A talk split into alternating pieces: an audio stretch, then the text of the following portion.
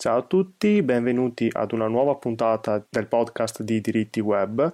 Io sono il dottor Andrea Rinaldo, sono praticante abilitato al patrocinio presso il Foro di Padova, mi occupo di ICT, Internet e Privacy e sono qui oggi insieme al dottor Giuliano Bovo, anche lui praticante abilitato al patrocinio presso il Foro di Padova e responsabile per la giustizia telematica per il movimento forense.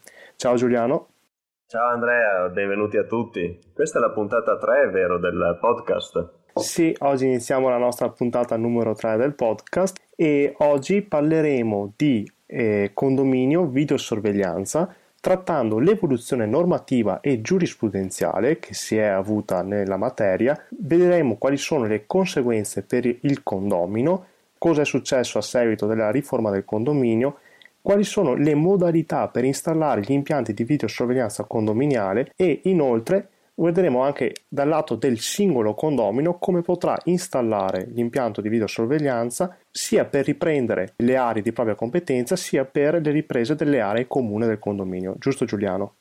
Certo, è un argomento che eh, secondo me e secondo noi anzi può certamente interessare tantissimi italiani.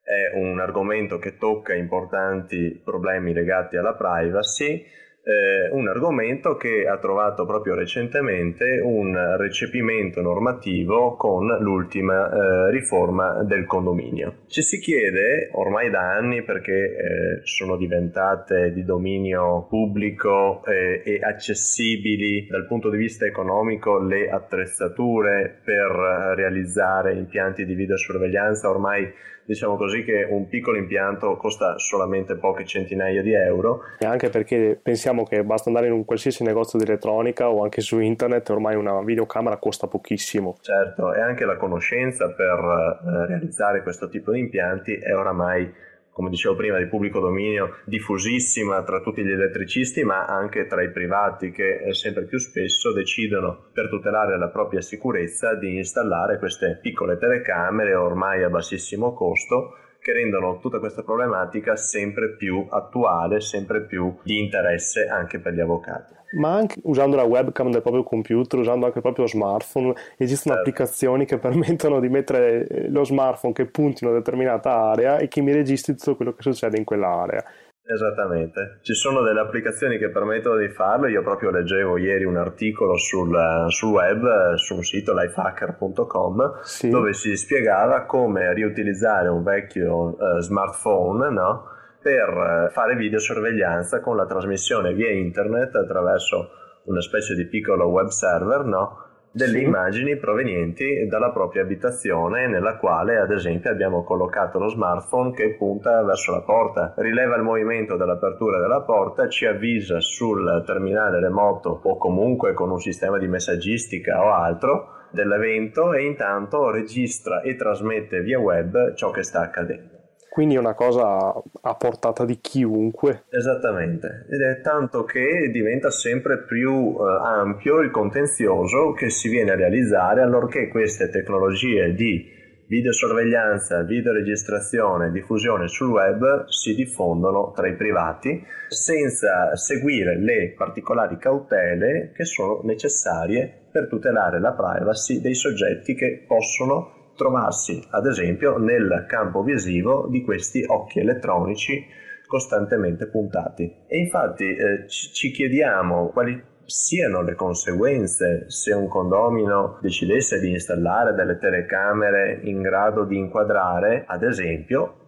l'argomento di oggi, gli spazi comuni condominiali, archiviando appunto indiscriminatamente le immagini su un proprio server senza alcuna previa autorizzazione assembleare dell'assemblea di condominio, quindi, e senza consentire alcun controllo su quanto registrato, sulle modalità di registrazione da parte degli altri condomini che magari avrebbero ben l'interesse di poter capire cosa viene ripreso, quanto viene ripreso, quanto le immagini risiedono su questi dischi, perché, eh, se vengono diffuse, eccetera.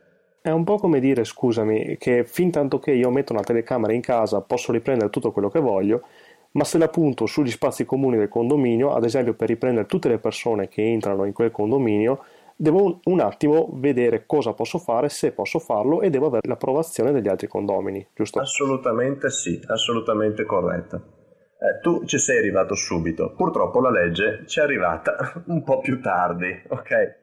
Come avviene molto spesso. Eh già, infatti dobbiamo premettere che per lungo tempo eh, in merito si è avuto un vuoto normativo al quale, eh, come spesso succede, ha dovuto sopperire la giurisprudenza.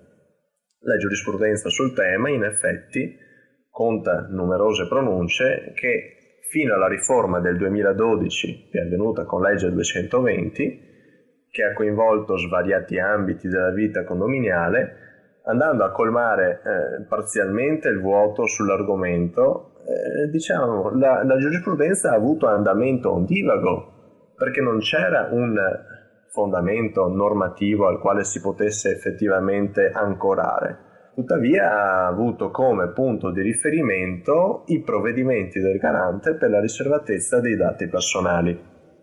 In merito infatti ben prima di questa riforma del 2012 il garante si era espresso proprio con un provvedimento generale sulla videosorveglianza del 29 aprile 2004 sì. che ha fissato le regole e le garanzie da fornire appunto per l'installazione delle telecamere in ambito condominiale, sì. integrando quindi e interpretando proprio il codice in materia di protezione dei dati personali. Allora, vorrei citare appunto un piccolo passaggio riguardo a questo provvedimento Certamente. che eh, è molto rilevante dal punto di vista penale perché ci sono anche delle sanzioni penali nel momento in cui si vada ad interferire nella vita altrui. No? Allora, leggiamo dal provvedimento al fine di evitare di incorrere nel reato, reato, sottolineo, di interferenze illecite nella vita privata, che è previsto dall'articolo 615 bis codice penale, l'angolo visuale delle riprese deve essere limitato ai soli spazi di propria esclusiva pertinenza,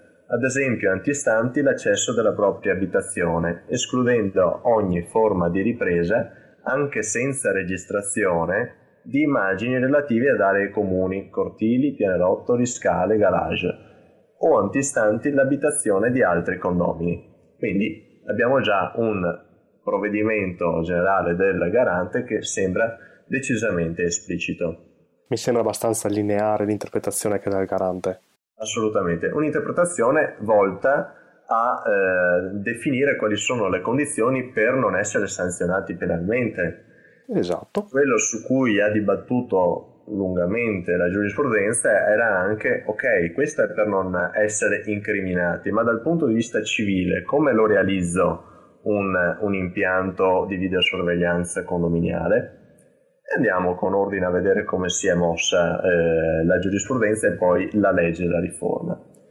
Tornando all'analisi del provvedimento del eh, garante, questo ha spiegato sostanzialmente che il singolo condomino può controllare la seranda, ad esempio, del proprio box auto, ma non l'intera corsia di marcia che vi dà accesso, perché sarebbe una corsia comune dalla quale ha accesso sia l'automobile del condomino sia le altre automobili che vanno eh, nei rispettivi garage condominiali degli altri condomini. Quindi vorresti dirmi che io posso puntare una telecamera che individui e veda cosa succede solo nel mio garage, ma non posso riprendere tutta la strada che mi permette di accedere a quel garage lì qualora quella strada sia in condivisione con altre persone. Esattamente, allo stesso modo appunto si può sorvegliare la porta d'ingresso del proprio appartamento ma non l'intero pianerottolo condominiale perché sennò si, eh, si andrebbero a riprendere anche le persone che accedono alle altre unità del condominio. Quindi il condomino che le abbia installate in violazione del richiamato provvedimento non solo dovrà rimuovere le telecamere che eh, installate illegittimamente, le quali ledono il diritto alla privacy degli, eh, degli altri utenti, degli altri condomini. Sì. Ma dovrà anche, e questo dal punto di vista civile, no? provvedere al risarcimento dei danni non patrimoniali, ex articolo 2059 CC, atteso che il fatto illecito è configurato dalla legge come reato. Nel momento in cui infatti non si rispettano le linee guida definite dal codice in materia di dati personali, nella sua, diciamo così, eh, esplicitazione data dal provvedimento generale di cui abbiamo parlato, si realizza appunto il reato del 615 bis, codice penale, esatto. interferenze illecite nella vita privata. Questo, oltre a comportare la conseguenza penale, comporta anche un obbligo risarcitorio ex articolo 2059 CC. Peraltro, la giurisprudenza ha precisato in merito che ai fini della risarcibilità non è necessario che il fatto illecito integri in concreto tutti gli elementi del reato, ma è sufficiente che il fatto stesso sia astrattamente previsto come reato e sia pertanto idoneo a ledere l'interesse tutelato dalla norma penale. Quindi anche con la sola installazione delle videocamere si può essere passibili del risarcimento dovuto ex articolo 2059 perché il fatto è previsto come reato. Si vede appunto una pronuncia della Cassazione analoga, la 25.666-2003. Infatti il condomino potrebbe essere sanzionato penalmente ai sensi dell'articolo 615 bis, rubricato come dicevamo prima interferenze illecite nella vita privata, dice la norma del codice penale, chiunque mediante l'uso di strumenti di ripresa visiva o sonora si procura indebitamente notizie o immagini attinenti alla vita privata svolgentesi nei luoghi indicati nell'articolo 614, nell'abitazione altrui o in un altro luogo di privata dimora o nelle appartenenze di essi. È punito con la reclusione da 6 mesi a 4 anni alla stessa pena soggiace, salvo che il fatto costituisca più grave reato, chi rivela o diffonde mediante qualsiasi mezzo di informazione al pubblico le notizie o le immagini ottenuti nei modi indicati nella prima parte di questo articolo, delitti punibili a querela della persona offesa. Quindi tu mi stai dicendo che io non posso installare le telecamere, a meno che non riprenda solamente la porta di casa mia. Nel qual caso in cui la telecamera puntasse a un luogo comune non posso installarla perché sto commettendo un illecito. Sì, penale. E se arreco un danno a qualcuno dall'utilizzo di questa telecamera, anche se non costituisce un reato penale, può comunque provocare un danno e quindi essere assoggettata al risarcimento del danno alla mia condotta, giusto? Esattamente, infatti come ti diceva la Cassazione penale del 2003 di cui ti parlavo prima, non sì. è necessario che il fatto illecito integri in concreto tutti gli elementi del reato. Uh, cosa voglio dire con questo? Facciamo un attimo un passetto indietro e chiariamo che interferenze illecite nella vita privata parla appunto di strumenti di ripresa visiva con i quali ci si procura indebitamente notizie o immagini attinenti alla vita privata svolgentesi nei luoghi. Supponiamo che io stia, diciamo così, eh, acquisendo queste immagini, no? Sì. dalle quali non stiamo effettivamente riprendendo atti della vita privata magari in quel momento, però è idoneo a ledere l'interesse tutelato da norma penale. Proviamo, no? proviamo a fare un esempio, facciamo un esempio di io che ho magari l'amante, va bene, e tu tramite questa telecamera stai riprendendo l'amante che sta entrando in casa mia. Sì, beh, in quel caso lì la lesione è effettiva e concreta. Supponiamo però che il, pian- il pianerottolo sia deserto. Sì. Ok? Sì. Che il pianerottolo sia deserto per due settimane, ma è comunque puntata verso il pianerottolo e quindi si verifica quell'idoneità a ledere l'interesse tutelato dalla norma penale. Anche se io in concreto non sto firmando l'amante che entra nel, mm-hmm. nell'appartamento del vicino di casa, l'installazione delle mie telecamere è comunque idonea a ledere un interesse che è quello della riservatezza del vicino di casa ed è per questo che viene punito e soggetto a risarcimento, questo è illecito, diciamo così. Perché anche eh, magari il vicino può avere un interesse a che la gente non sappia che quel pianerottolo lì è deserto per 15 giorni, perché magari lui è fuori in vacanza. Anche e non, e non, vuole farlo vedere. Ma poi tu hai so- sottolineato un'altra cosa molto importante, che c'è eh, lesione anche nella diffusione di quelle immagini. Molto spesso noi vediamo online delle immagini registrate da queste telecamere, magari a circuito chiuso o che comunque riprendono i pianerottoli, in cui si vedono determinate scene e che poi vengono caricate e condivise nei social network. Certo. Questa cosa è comunque un illecito e può arrecare un danno. Certo. un illecito di per sé, la diffusione, no? come abbiamo esatto. visto, e anche l'installazione e la predisposizione di questa strumentazione. Ottimo. Quello che eh, mi viene in mente, facendo un attimo un inciso tecnico, no? Sì. Non so se magari conosci anche tu questa cosa. Vengono vendute molte telecamere IP, come si dice, no? IP cam vengono chiamate, ovvero sì. ehm, telecamere che funzionano su protocollo internet, ok? Sì. E che hanno un loro indirizzo internet naturalmente, un IP statico probabilmente. Sì. L'IP statico è funzionale appunto affinché si possa realizzare un sistema di videosorveglianza remota consultabile da, da soggetto, dall'operatore, semplicemente digitando l'indirizzo IP e poi accedendo al, ai sistemi di login per poter visualizzare ciò che la telecamera sta riprendendo. Esatto. Una delle cose di cui parlavamo all'inizio. No? Bene, succede questo, tanto per um, finire in due, in due secondi questo inciso tecnico molte IP cam utilizzano delle password di default assolutamente comuni, reperibili su database in internet ed esiste addirittura un motore di ricerca che proprio sulla base di queste credenziali assolutamente pubbliche consente di visualizzare ciò che queste telecamere stanno riprendendo senza nemmeno digitarle queste credenziali perché vengono inserite automaticamente. Attraverso un sistema di scanning, questo motore di ricerca che è su un sito internet di cui ora non faccio menzione perché francamente mi sembra una terribile lesione della privacy anche se realizzata sulla base della mancanza di cautela, di conoscenza tecnica appunto di, di chi le ha predisposte, ma permette di eh, vedere, ad esempio facendo una ricerca su Roma, tutte le telecamere che a Roma in quel momento stanno riprendendo degli spazi, dei magazzini, eccetera, eccetera,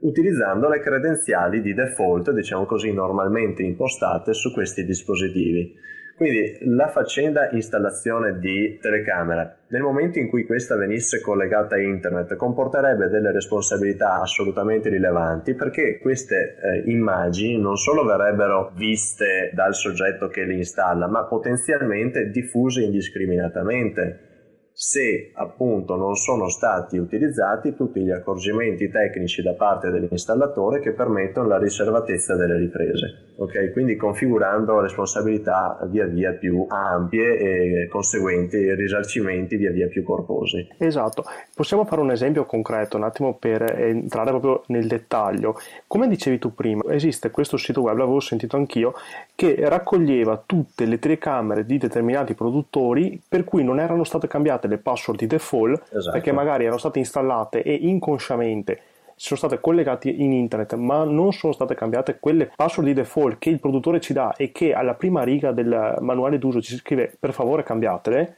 va bene molti non lo fanno evidentemente molti non lo fanno e sostanzialmente queste telecamere essendo che sono collegate in internet perché poi ci permettono di accedere tramite lo smartphone e vedere cosa sta riprendendo quella telecamera come accediamo noi? Se non cambiamo le password potrà accedere tutto il mondo che sia a conoscenza di quelle password e siccome, e siccome i produttori hanno le password e gli account standardizzati, chiunque sia a conoscenza dell'account standardizzato potrà accedere a quelle telecamere. La cosa importante è che se io ad esempio metto quella telecamera che punta sulla casa del mio vicino, perché magari io sto riprendendo il mio cancelletto, ma l'ho puntata in maniera un po' più alta e che riprendendo il mio cancelletto riprende l'ingresso dell'altra casa, un ladro potrebbe paradossalmente collegarsi alla mia telecamera, fregarsene altamente del mio cancelletto, vedere quando il mio vicino parte e va in vacanza e quindi solo controllando la mia telecamera sapere quando quella casa è deserta, avere magari il complice che dall'esterno controlla sempre tramite la telecamera che non stia arrivando qualcuno e intrufolarsi nella casa e commettere un furto. Sapendo che in quell'abitazione non troverà nessuno perché ha comodamente videosorvegliato dalla propria casa, no? La situazione del nostro appartamento. Fantastico, questo può provocare un grossissimo danno perché nel qual caso si venisse a conoscenza che il ladro si sia intrufolato in quella casa proprio perché ha controllato la mia telecamera, ecco che allora c'è una responsabilità anche da parte mia perché ho agevolato il ladro nell'introduzione nella casa altrui. Quindi certo. sono corresponsabile nel danno e per cui sarò tenuto al risarcimento del danno, paradossalmente.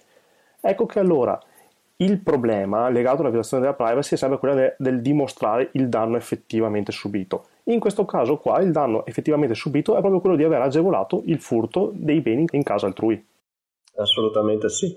ed è proprio per questo, per il motivo che vi sono delle responsabilità eh, assolutamente rilevanti, ma come per tutte le tecnologie vi è un utilizzo, diciamo così, improprio e dannoso, come quello che eh, abbiamo illustrato al fine di eh, mettere in guardia, ad esempio, i nostri ascoltatori da queste, questi possibili utilizzi al fine di eh, utilizzare le dovute cautele, cambiare le password, no, ma eh, queste tecnologie garantiscono anche un altro risvolto, il risvolto positivo, quello ad esempio di poter controllare lo stato del proprio condominio, del proprio appartamento, delle proprietà appunto degli utenti. E appunto sollecitato da queste necessità e da una necessità di regolamentazione, appunto, il vuoto normativo è stato parzialmente colmato, ovvero l'incertezza sulle modalità con le quali,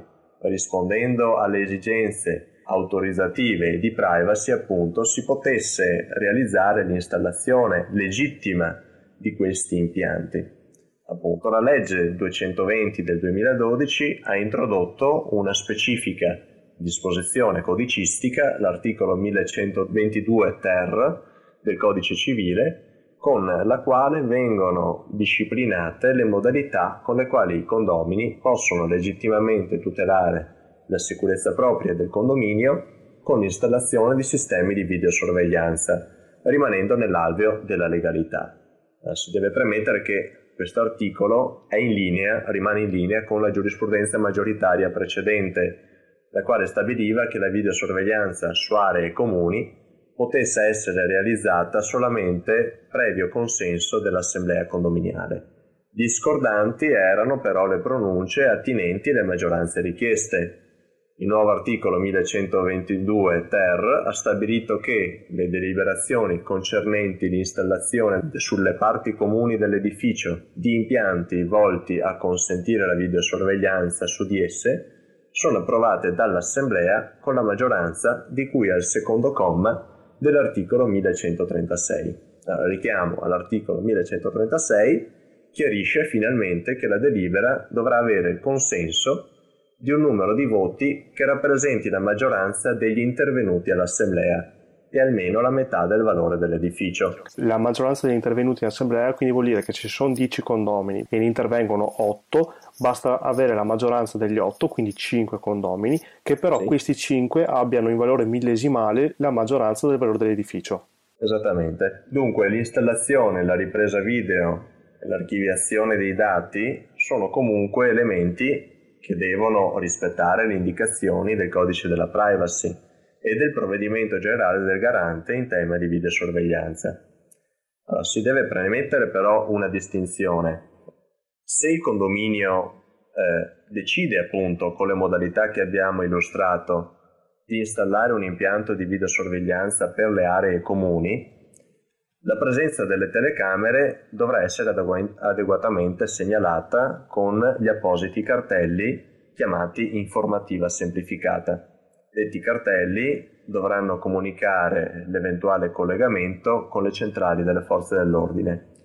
Sì, se non vado errato, sono i cartelli quelli di informativa semplificata sono quello semplice è quello con la videocamera che punta, con cui si capisce che quell'area è soggetta a videosorveglianza. Ed è indicato anche esatto, il titolare del trattamento ed il responsabile del trattamento. Mentre quello per il collegamento eh, con eh, le centrali delle forze dell'ordine avrà anche la sagomina del, del poliziotto, diciamo così. No? Sostanzialmente si vede la telecamera con sotto il tratteggiato con eh, il poliziotto.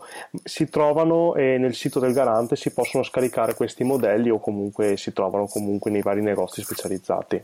Inoltre bisogna anche chiarire un, un elemento riguardante la permanenza di queste registrazioni. Il garante raccomanda appunto eh, che eh, le registrazioni dovranno essere conservate ma solo per un periodo di tempo limitato, in genere non superiore a 24-48 ore, eh, oppure un periodo più lungo da determinarsi sulla base delle specifiche esigenze ad esempio la chiusura per il fine settimana degli uffici o, o particolari esigenze appunto del condominio. Sì, esatto. Poi ci sono casi particolari in cui magari intervengono le forze dell'ordine a seguito di un furto, che allora in quel caso lì possono essere bloccate per un periodo successivo, ma sono casi molto particolari.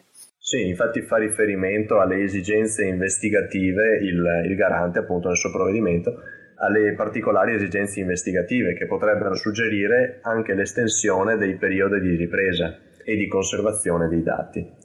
Esatto. Si deve ricordare tuttavia che per periodi superiori a 7 giorni è necessario presentare una verifica preliminare al garante che darà il proprio consenso o meno all'estensione temporale. In questo caso, eh, scusami, succede che molto spesso tanti fanno registrazioni lunghissime e mantengono i dati per tantissimo tempo in totale violazione di quelli che sono i provvedimenti del garante.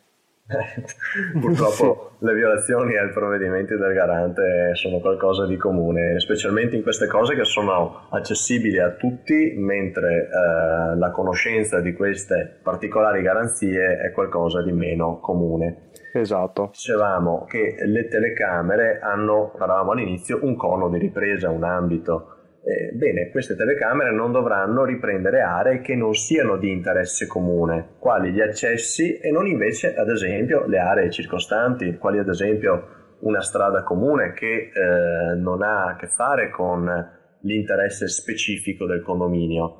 Pertanto, anche con l'approvazione del condominio non si potranno andare a riprendere indiscriminatamente gli esterni, ad esempio, dello stesso ad esempio gli altri condomini, altri accessi, perché appunto si andrebbe a ledere malgrado la telecamera sia installata sul muro condominiale, ad esempio del condominio A, la privacy degli abitanti del condominio B o della strada pubblica. Le registrazioni e le riprese poi, e questo è di particolare rilevanza anche con l'inciso tecnico che facevamo precedentemente e con la possibilità di visualizzare via internet le eh, registrazioni, le riprese, appunto queste registrazioni e riprese devono essere protette con sistemi di sicurezza fisici e informatici in modo che non possano entrare nella disponibilità di soggetti non autorizzati, quali ad esempio il titolare responsabile e l'incaricato del trattamento.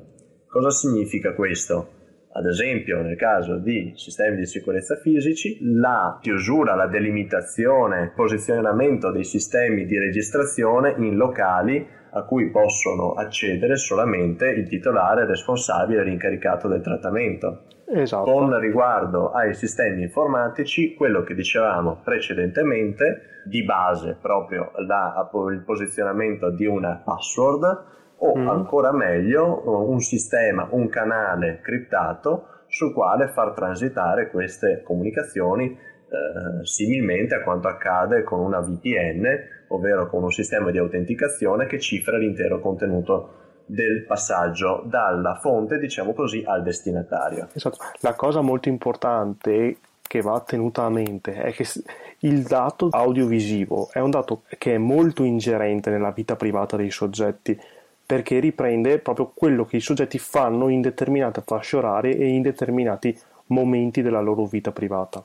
Ecco che allora registrare i dati, salvarli nel proprio computer, che magari viene lasciato in mano a chiunque che possa accedere a casa mia, ecco che allora no, non rispetterebbe questo vincolo di sicurezza che viene eh, costretto dal garante tramite i suoi vari protocolli e tramite il codice della privacy. Assolutamente. Eh, pensiamo anche ai, ai, tecnici informatici che potrebbero mettere eh, le mani concretamente sul, sul, PC che viene utilizzato per le registrazioni. Viene subito in mente che tutto il sistema, tutto l'archivio delle registrazioni debba essere comunque realizzato con un sistema di criptazione che non permetta nemmeno successivamente l'estrazione di questi dati eh, per l'esame, ad esempio, di un tecnico abilitato in generale alla sistemazione del PC, ma non certo al trattamento dei dati personali dei soggetti ripresi. Esatto. Andiamo a fare un ulteriore distinguo eh, nella trattazione di questa materia. Ci si chiede spesso, infatti, se i videocitofoni costituiscano un sistema di videosorveglianza.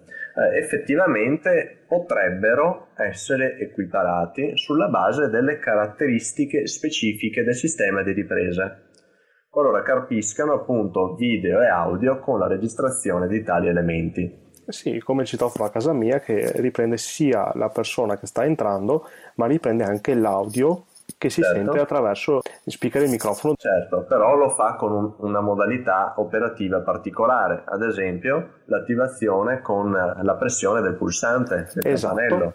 Esatto. Si attiva con la pressione del pulsante, inquadra con una lente fisheye che riprende sostanzialmente soltanto il volto o le immediate vicinanze della persona e non registra su un dispositivo quello che sta riprendendo.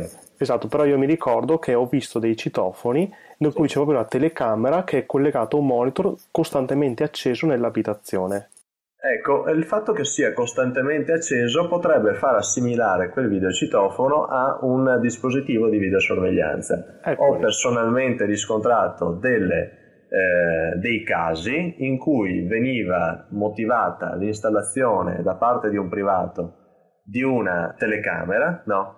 installata non come si fa di solito vicino alla cassetta della posta per dire come videocitofono, o comunque vicino al campanello che si attiva la sola pressione, bensì con un sistema di rilevazione di movimento collocata all'altezza di 3 metri che inquadrava il vialetto d'entrata. Praticamente chiunque passa. Esattamente, attiva, no?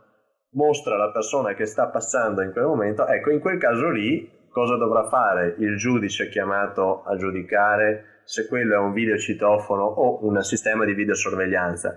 Ebbene dovrà valutare nel merito esattamente come le modalità operative, come viene attivato, se vengono registrati audio e video, se questo mm, videocitofono, tra virgolette, sta in realtà riprendendo eh, spazi comuni indebitamente. Sono tutti elementi che eh, aiuteranno il giudicante a stabilire se si tratti effettivamente di un videocitofono o di un sistema di videosorveglianza e pertanto trarre le proprie conclusioni. È ovvio che in questi casi la differenza può essere minima, ma è comunque eh, da valutarsi in concreto da parte del, del soggetto chiamato a decidere. Quindi in sostanza in questi casi, siccome siamo in un argomento limite tra da un lato il citofono che riprende esattamente la faccia del soggetto che mi sta citofonando, sì. dall'altro le telecamere che riprendono tutto, Qua siamo in un elemento limite che accende il citofono al passaggio di un soggetto, ma riprende un ampio margine e ha un ampio cono di ripresa all'interno di uno spazio comune. Ecco che allora in questo caso dovrà essere il giudice che in concreto mi va a dire siete più verso l'ambito del citofono, siete più verso l'ambito della videosorveglianza e nel caso in cui si applichi diciamo, il lato della videosorveglianza dovrà essere applicata tutta la parte relativa al codice della privacy con le relative sanzioni. Si dovranno adottare gli accorgimenti, le delibere autorizzative sopracitate appunto di cui abbiamo parlato prima, ovvero l'autorizzazione dell'assemblea condominiale qualora ad esempio riprenda spazi comuni. Allora, quando eh, il sistema di videosorveglianza, ne parlavamo prima, venga installato dalla persona, eh, dal soggetto per finalità esclusivamente personali o della propria famiglia, con un sistema non destinato alla comunicazione in rete, alla diffusione via internet ad esempio, eh, questo sistema non sarà vincolato agli obblighi del codice della privacy anzidetti, ovvero alla posizione di cartelli che segnalino la presenza delle telecamere, ma il soggetto eh, rimane comunque legato alle responsabilità civili e penali, si vedano in merito gli articoli 161 e seguenti del codice della privacy, per la sicurezza dei dati e per il divieto di interferire illecitamente nella vita privata. Questo vuol dire che il privato dovrà curare a che il sistema di videosorveglianza sia installato in modo tale che l'obiettivo della telecamera inquadri solamente la porta di casa e non il pianerottolo o la strada oppure il singolo posto auto e non invece l'intero garage. Quindi non è necessaria l'approvazione del condominio qualora Tizio, condomino, installi una eh, videocamera appunto per la videosorveglianza che inquadri esclusivamente l'ambito della propria porta d'accesso o del proprio posto auto. Quindi non potrà andare a eh, eseguire videosorveglianza sui luoghi condivisi o condivisibili con il resto dei condomini. adottando quindi ogni tutela per eh, garantire i terzi riguardo la possibile inclusione nelle sue immagini, ovvero la telecamera dovrà avere un cono di ripresa ristretto, dovrà ad esempio essere sopra la porta in modo che inquadri esclusivamente chi sta entrando e non invece il resto del pianerottolo. Ultima cosa che può essere interessante ci si chiede se le riprese effettuate con i sistemi di videosorveglianza abbiano una qualche valenza probatoria. Allora, secondo una pronuncia della Cassazione, la 28.554 del 2013, dovrebbero essere considerati mezzi di prova legittimi. Esatto. Infatti, la recente giurisprudenza la considera una prova documentale la cui acquisizione è consentita nell'ambito dell'articolo 234 del codice di procedura penale. Peraltro, appunto, questo è molto, è molto interessante come cosa. Secondo la Cassazione sarebbe irrilevante per l'utilizzo in ambito processuale delle immagini ottenute l'aver rispettato o meno gli obblighi previsti dal codice della privacy. Attenzione! Quindi... La, la violazione delle previsioni del codice della privacy non costituisce uno sbarramento all'esercizio dell'azione penale? Questo è confermato tra l'altro da un'ulteriore pronuncia della Suprema Corte, la 6813 del 2013. Okay. Per cui io posso installare la telecamera sostanzialmente non curandomi di tutti gli obblighi informativi e autorizzativi, no? E qualora le mie telecamere vadano a riprendere un reato, il registrato di questo sistema di videosorveglianza potrà essere acquisito nel procedimento penale. Ok? Ciò però non vuol dire che la mia installazione sia così legittimata, perché a, propria volta io potrei essere chiamato a rispondere del reato di interferenza nella vita privata, ok? È soltanto per far salva una prova che potrebbe essere interessante appunto nel processo penale. Potrebbe essere, ad esempio, eh, l'abbiamo visto in moltissimi casi di cronaca, che dopo tipo 5-6 giorni che è successo un reato, sì. nelle indagini vanno a recuperare le videoregistrazioni di 3-4 giorni prima. Esatto, Abbiamo che magari stavano riprendendo cosa? L'intera strada che passa davanti al negozio, cosa che non potrebbero fare che non potrebbero fare in assenza di dovute autorizzazioni, ma certo. che anche, come abbiamo detto, dovrebbero essere cancellate dopo 48 ore, salvo autorizzazioni particolari. Autorizzazione, esattamente. Esatto. In quel caso in cui la registrazione dopo una settimana sia ancora risalvata, la polizia non, non, serve che vada a vedere se ci sono le dovute autorizzazioni, se è stato informato il garante sul fatto che quella registrazione lì veniva mantenuta per più di, di 48 ore, ma potranno utilizzarla lo stesso. Certamente, certamente. Va bene, e con questo credo di aver dato una, una, panoramica appunto su questo argomento con indicazioni anche pratiche su come adempiere agli obblighi dati dal codice della privacy, dal codice civile appunto per la legittima installazione. E su quali sono soprattutto le conseguenze sia civili che penali da parte del soggetto che non si adegui o che comunque non rispetti le prescrizioni legislative e tecniche. Esatto, e tecniche che ci sono state dettate sia dal codice che dal garante. Io ti ringrazio per questa approfondita analisi, molto soddisfacente. Grazie a te e agli ascoltatori. Ricordiamo a tutti che potranno contattarci mediante l'indirizzo email info-dirittiweb.it o collegandosi alla nostra pagina Facebook www.facebook.com slash diritti web o seguendoci su Twitter e poi potranno anche visitare il nostro blog sempre a dirittiweb.it. Grazie a tutti per aver seguito anche questa puntata e a risentirci alla prossima. Grazie a tutti, io sono il dottor Andrea Rinaldo e vi ha spiegato come funziona la privacy e il condominio il dottor Giuliano Bovo. Ciao Giuliano, ciao a tutti. Ciao, alla prossima.